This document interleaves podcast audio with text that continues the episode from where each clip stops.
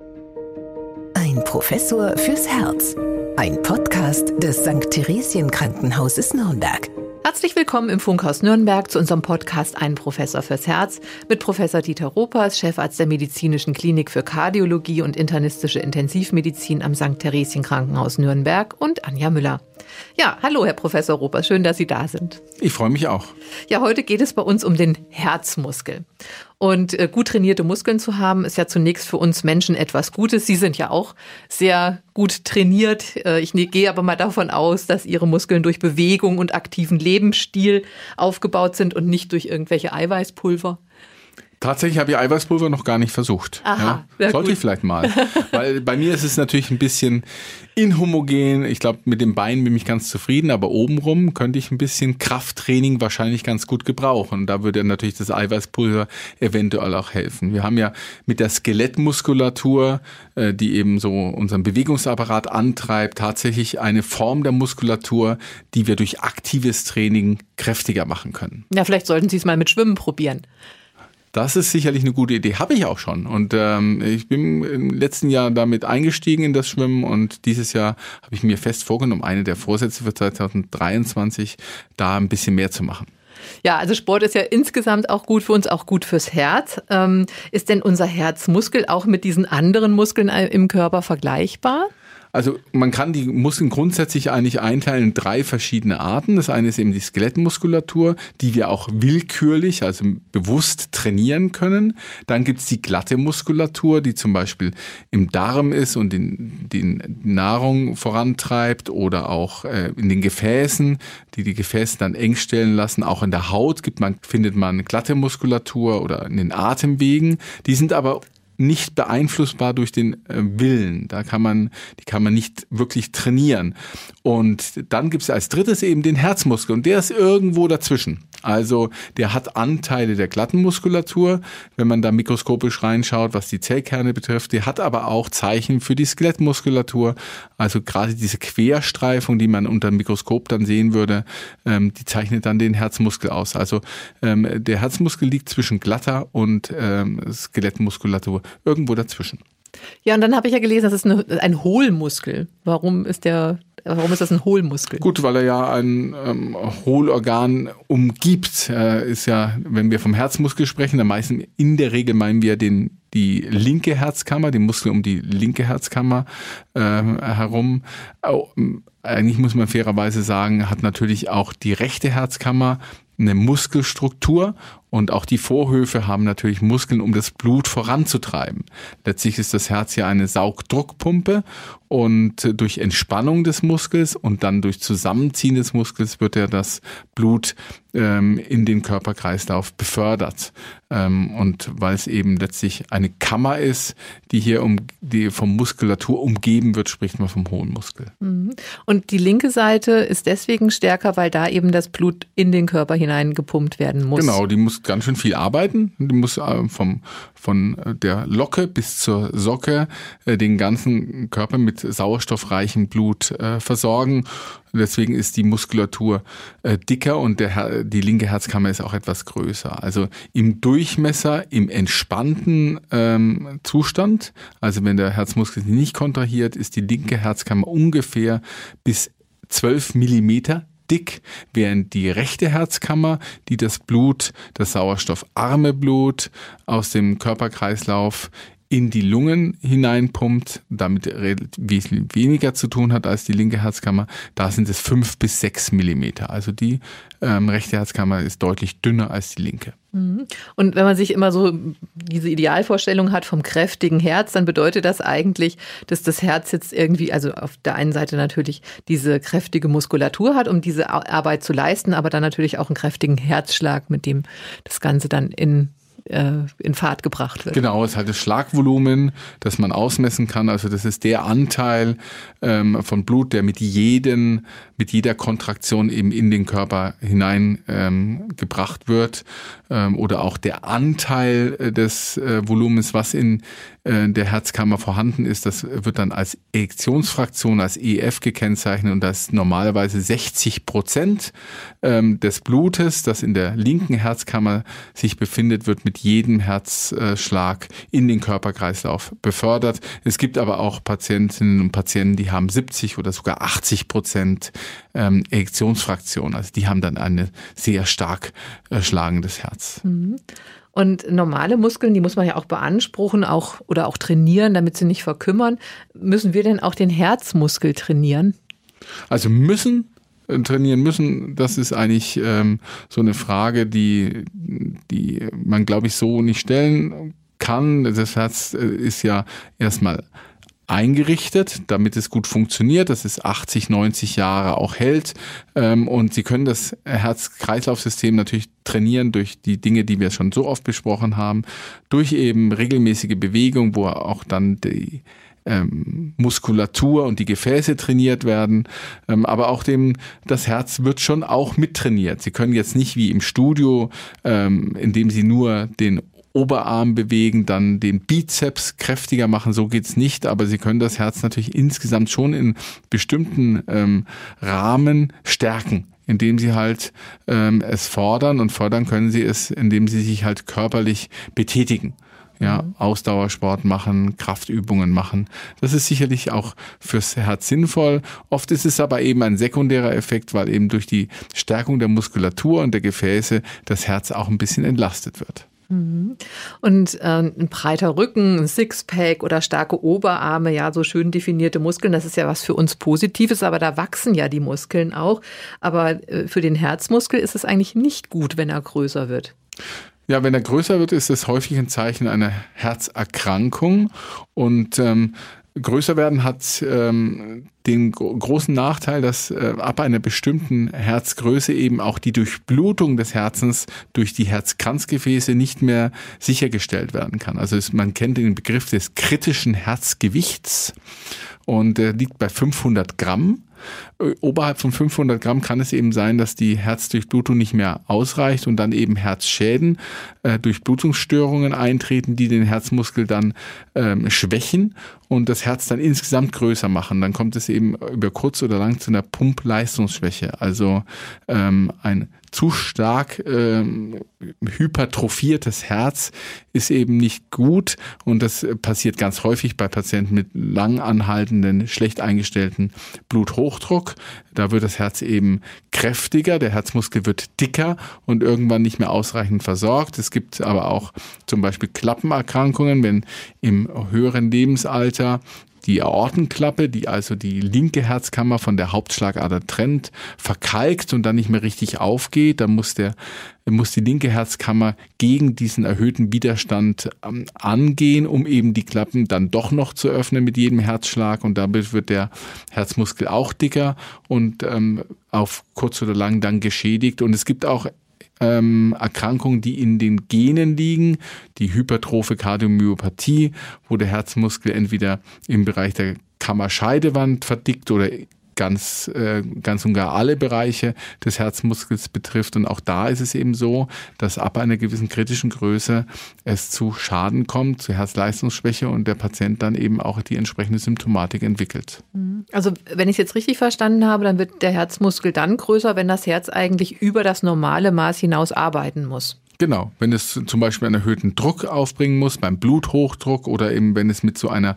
ähm, verengten Klappe, und da ist eben insbesondere die Aortenklappe zu nennen, die Aortenklappenengstelle, weil die relativ häufig vorkommt und eben auch dann direkt den linken äh, Ventrikel betrifft, denn die linke Herzkammer ist ja der Aortenklappe vorgeschaltet. Und wie würde ich das selbst merken, wenn der Herzmuskel jetzt größer wird oder das Herz größer wird? Also selbst also, würde man das äh, nicht unmittelbar merken, dass der, das Herz jetzt größer wird, aber man merkt natürlich an der nachlassenden Leistungsfähigkeit, dass was nicht in Ordnung ist. Denn das ist eben das, was dann passiert. Äh, das Herz äh, ist zwar größer und man denkt, das ist gut, aber es ist eigentlich insgesamt eben schwächer. Es entspannt sich nicht so gut, es kontrahiert sich nicht mehr so gut und dadurch entwickelt der Patient Zeichen einer Herzschwäche und da ist eben die ähm, Atemnot zum Beispiel bei Belastung oder eben die insgesamt eingeschränkte Belastbarkeit sind eben Zeichen für eine Herzschwäche und die haben dann eben, wenn man das dann ähm, untersucht, in der Ultraschalluntersuchung zum Beispiel oder auch beim normalen Röntgenbild sieht man denn eben, dass das Herz vergrößert ist. Also ich würde es jetzt aber nicht merken hinter dem Brustbein, dass ich jetzt das Gefühl hätte, oh, das Herz ist ja jetzt anscheinend größer, das drückt jetzt hier irgendwo im Oberkörper also man merkt nicht das Größerwerden des Herzens. Äh, beim Patienten, der einen Bluthochdruck hat, der merkt tatsächlich oft in der Nacht, ähm, wenn er auf der linken Seite liegt, ein verstärktes Drücken. Das mhm. ist aber dann eher der Bluthochdruck, der da eine Rolle spielt ähm, und weniger die Herzgröße. Das muss man schon sagen. Natürlich bei sehr stark vergrößerten Herz kann der Arzt äh, das feststellen, indem er den sogenannten Herzspitzenstoß tastet also der, ähm, äh, unterhalb der linken Brust dann äh, versucht, die Herzspitze aufzusuchen und die kann man dann eben spüren und äh, der erfahrene Arzt kann dann daraus schließen, auch an welcher Position ähm, er diesen Herzspitzenstoß tastet, dass die, die linke Herzkammer vergrößert ist. Das geht schon. Mhm. Und ist das ein schleichender Prozess? Ja, das geht über Jahre bis Jahrzehnte. Der Herzmuskel, der wird ähm, äh, also je nachdem, welche, welche Erkrankung zugrunde liegt, ähm, wird der äh, sich langsam eben anpassen an die vermehrte Druckbelastung beim Bluthochdruck oder auch bei der Aortenklappenengstelle. Es gibt aber tatsächlich natürlich auch ähm, Situationen, wo die Herzkammer insgesamt sehr schnell größer wird und damit natürlich auch letztlich der Herzmuskel. Ähm, das sind zum Beispiel plötzliche Undichtigkeiten der Aortenklappe, wo dann der Herzmuskel, die Herzkammer sehr viel mehr Blut auf einmal fördern muss ähm, und diese schnelle Volumenbelastung ähm, des, ähm, äh, der linken Herzkammer führt eben auch zu einem schneller größer werden des, äh, der linken Herzkammer. Tatsächlich ist es so, dass akute Volumenbelastungen, zum Beispiel durch eine zerstörte Aortenklappe, die dann nicht mehr richtig schließt, von der Herzkammer gar nicht gut vertragen werden der, der Ventrikel geht dann ganz schnell auseinander. Mhm. Und wie würden Sie das sehen können? Gut, also das erste ist ja in so einer ähm, Diagnostik, wenn ein Patient mit der entsprechenden Symptomatik kommt, ähm, ein, die Durchführung eines ähm, Röntgenbildes des Brustkorbes. Das macht man ja auch, um zu sehen, ob die Atemnot vielleicht von der Lunge herkommt. Und da ähm, ist ja der Herzschatten im Zentrum eines solchen Lungenbildes gut zu sehen. Und ähm, äh, wenn der Herzschatten eine bestimmte Größe überschreitet, dann äh, kann man sagen, ja, der Herzschatten ist vergrößert, das Herz ist vergrößert. Dann spricht man von einer Kardiomegalie. Also normal ist es, dass dieser Herzschatten ein Drittel des Durchmessers des äh, Brustkorbes einnimmt im Röntgenbild. Wenn er größer wird, dann ist er eben vergrößert. Dann spricht man eben von dieser Kardiomegalie und dann muss man sich fragen, betrifft es die linke Herzkammer, betrifft es die rechte Herzkammer oder sogar beide Herzkammern. Und kann man das auch wieder rückgängig machen? ja, unter, unter entsprechender medikamentöser Therapie werden die Herzen auch wieder kleiner. Gerade wenn sie in Anführungszeichen dekompensiert sind, also wenn Sie eine Herzschwäche haben, die manifest ist, der Patient massiv überwässert ist, sehr viel ähm, ähm, ja, Flüssigkeit im Herz-Kreislauf-System. Wenn Sie diese Flüssigkeit entziehen, dann wird auch der Herz, die Herzkammer wieder kleiner. Deswegen machen wir im Verlauf einer solchen Therapie, Herzschwächetherapie, auch vor Entlassung gern nochmal ein Röntgenbild, um zu sehen, dass sich eben der, der Herzschatten wieder verkleinert hat und der Patient sozusagen rekompensiert ähm, worden ist und somit besser eingestellt. Also wenn man jetzt überhaupt nichts unternehmen würde, wenn, dann würde der Herzmuskel dann irgendwann mal seine maximale Größe erreicht haben und dann aber auch seinen Dienst einstellen. Ja, je größer er ist, desto weniger gut kann er sich kontrahieren. Ja, desto mehr ähm, staut sich dann ähm, Flüssigkeit vor der betroffenen Herzkammer. Also in der im Falle der linken Herzkammer würde die, die Flüssigkeit sich dann in den Lungen stauen. Das heißt, die Patienten bekommen äh, ein sogenanntes Lungenödem, also dann ist der Sauerstoffaustausch in der Lunge nicht mehr gewährleistet, weil einfach zu viel Wasser in der Lunge ist oder im Lungenfell sammelt sich Wasser ab und das ähm, presst dann die Lungen zusammen. Das sind solche Pleuraergüsse, wie wir das nennen. Wenn die rechte Herzkammer betroffen ist, dann staut sich das ähm, Blut äh, vor dem rechten Herzen und dann ist oft die Leber betroffen oder aber auch mal die Beine. Diese Patienten haben eben dann ganz dicke Beine. Die Flüssigkeit äh, kann man dann, das kann man gut testen, indem man dort in den Unterschenkel hineindrückt und wenn diese Delle, die man dort äh, verursacht, wenn die stehen bleibt, dann ist das eben ein Zeichen für eine Überwässerung ähm, im ähm, kleinen Kreislaufsystem. Also das kann man klinisch ganz gut untersuchen. Aber um dann dauerhaft quasi diese äh, Vergrößerung des Herzmuskels zu verhindern, müssen ja dann also auf jeden Fall die Ursachen behandelt werden. Das ist immer das Erste, was man macht. Also wenn die Klappen die Ursache sind, dann muss man diese Klappen behandeln. Also in der Regel muss man die dann auch ersetzen oder zumindest rekonstruieren. Ähm, wenn es eine ähm, primäre Herzmuskelerkrankung ist zum Beispiel durch Viren, also Myokarditiden. Da muss man eben versuchen, die Myokarditis gut einzustellen. Wenn es der Bluthochdruck ist, der das verursacht hat, ist die Bluthochdrucktherapie das Mittel der Wahl. Also klar ist, immer die Ursache zunächst behandeln, aber parallel dazu muss man durch mit bestimmten Medikamenten, wo wir wissen, dass die zu einem günstigen Remodeling. Und Remodeling meint in diesem Zusammenhang ist ein schwieriger Begriff, aber dass sich gewissermaßen der Herzmuskel wiederfindet.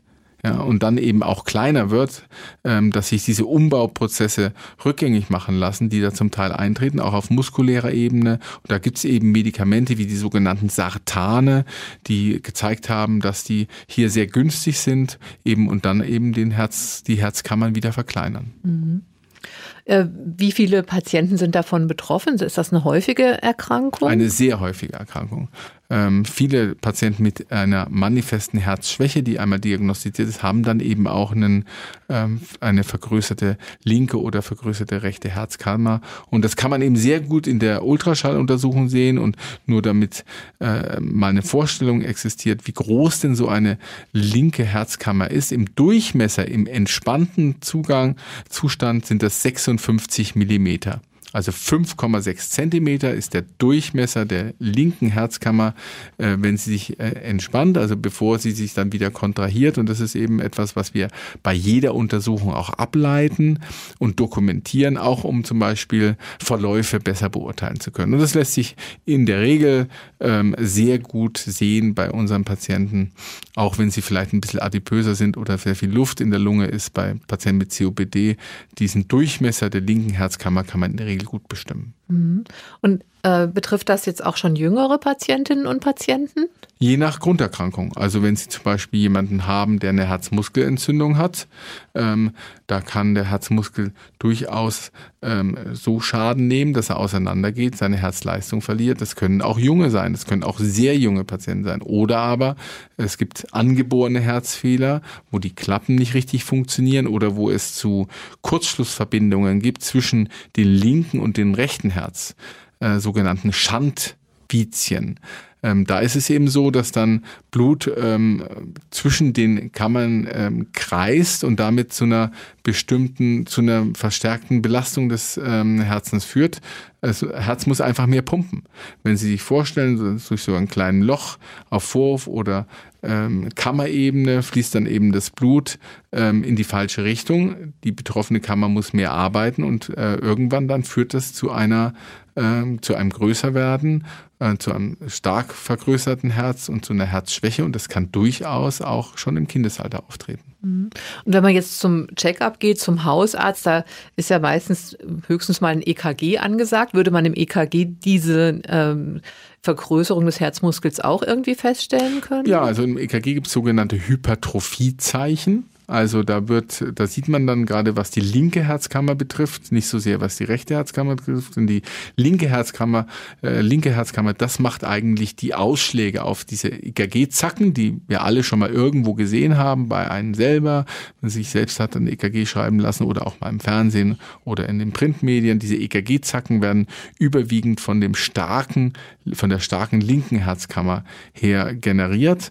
Und äh, da gibt es eben Kriterien, an solchen EKG, wo man dann eben erkennen kann, dass der Herzmuskel verdickt ist und hinter einer solchen Verdickung steht dann häufig auch eine entsprechende Vergrößerung oder der sogenannte Lagetyp spielt eine Rolle. Also äh, das kann auch der erfahrene und ja, so ein Geheimnis ist die EKG-Befundung auch gar nicht ähm, ähm, interpretieren und hat durch den Lagetyp äh, auch Hinweise auf eine mögliche Herzvergrößerung. Also das gibt es schon, das kann man im EKG sehen. Hinweise ähm, darauf sollten den niedergelassenen Kollegen dann äh, motivieren, den Patienten weiter abklären zu lassen. Und ist das egal, ob man Ruhe-EKG macht oder ein Belastungs-EKG? Ja, das sieht man im Ruhe-EKG schon. Mhm. Ja.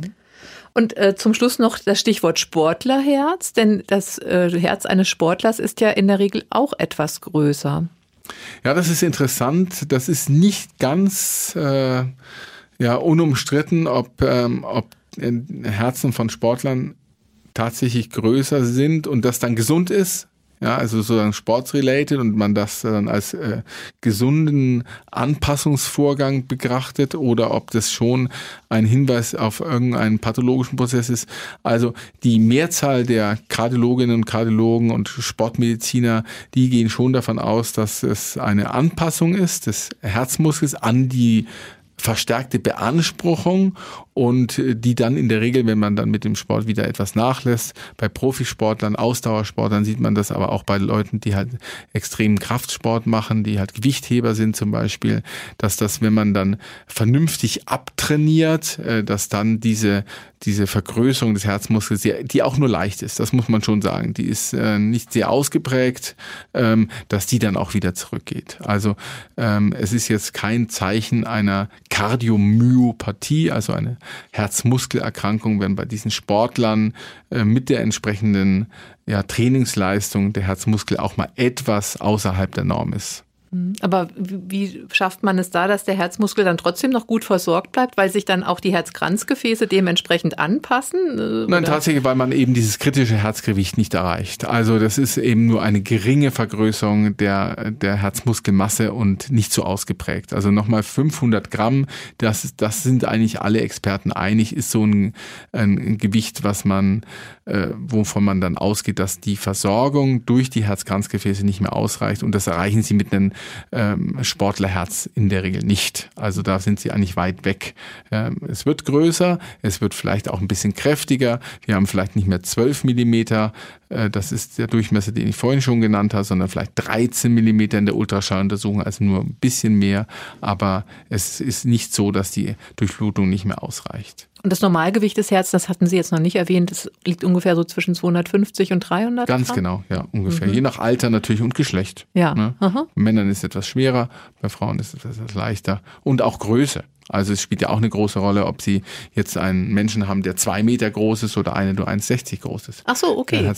Also hängt das die Herzgröße auch von der Körpergröße genau, ab? Das, da da gibt es ja auch ähm, ähm, über den ähm, über die Kernspin-Untersuchung. Das ist ein sehr genaues Verfahren, wo man auch dreidimensionale Datensätze äh, ermitteln kann. Hat man sowohl für die linke als auch für die rechte Herzkammer ähm, Normalwerte definiert und die passt man an an die Körperoberfläche. Und die Körperoberfläche, die wird ja nun wieder durch die Größe mitbestimmt. Mhm. Also da gibt's äh, Tabellen, da kann man dann genau nachgucken, ob das jetzt in der ähm, in dem Größenbereich ist, den man eigentlich erwartet.